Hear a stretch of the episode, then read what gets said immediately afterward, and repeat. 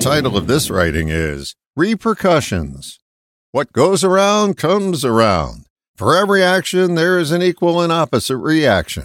And a time to plant and a time to pluck up that which is planted are all pieces of wisdom we're all familiar with.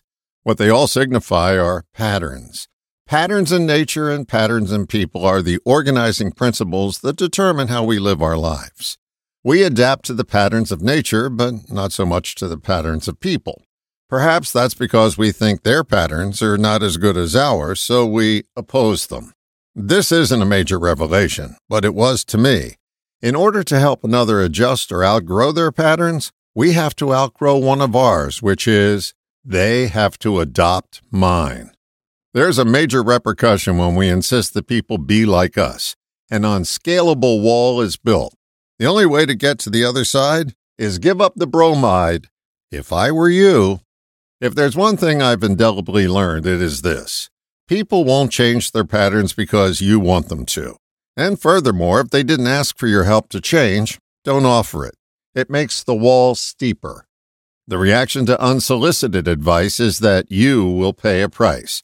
The person will view your wisdom as judgment and turn on their heel and walk away. I'll leave you with a story. Some years ago, I was attending a workshop and was part of an after class get together. One of the participants said something I thought was deeply offensive and totally opposite to what I believed.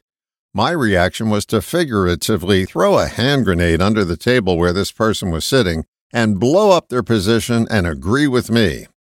The argument escalated to the point where this person left in a huff. Now, they came back about an hour later and asked to speak privately.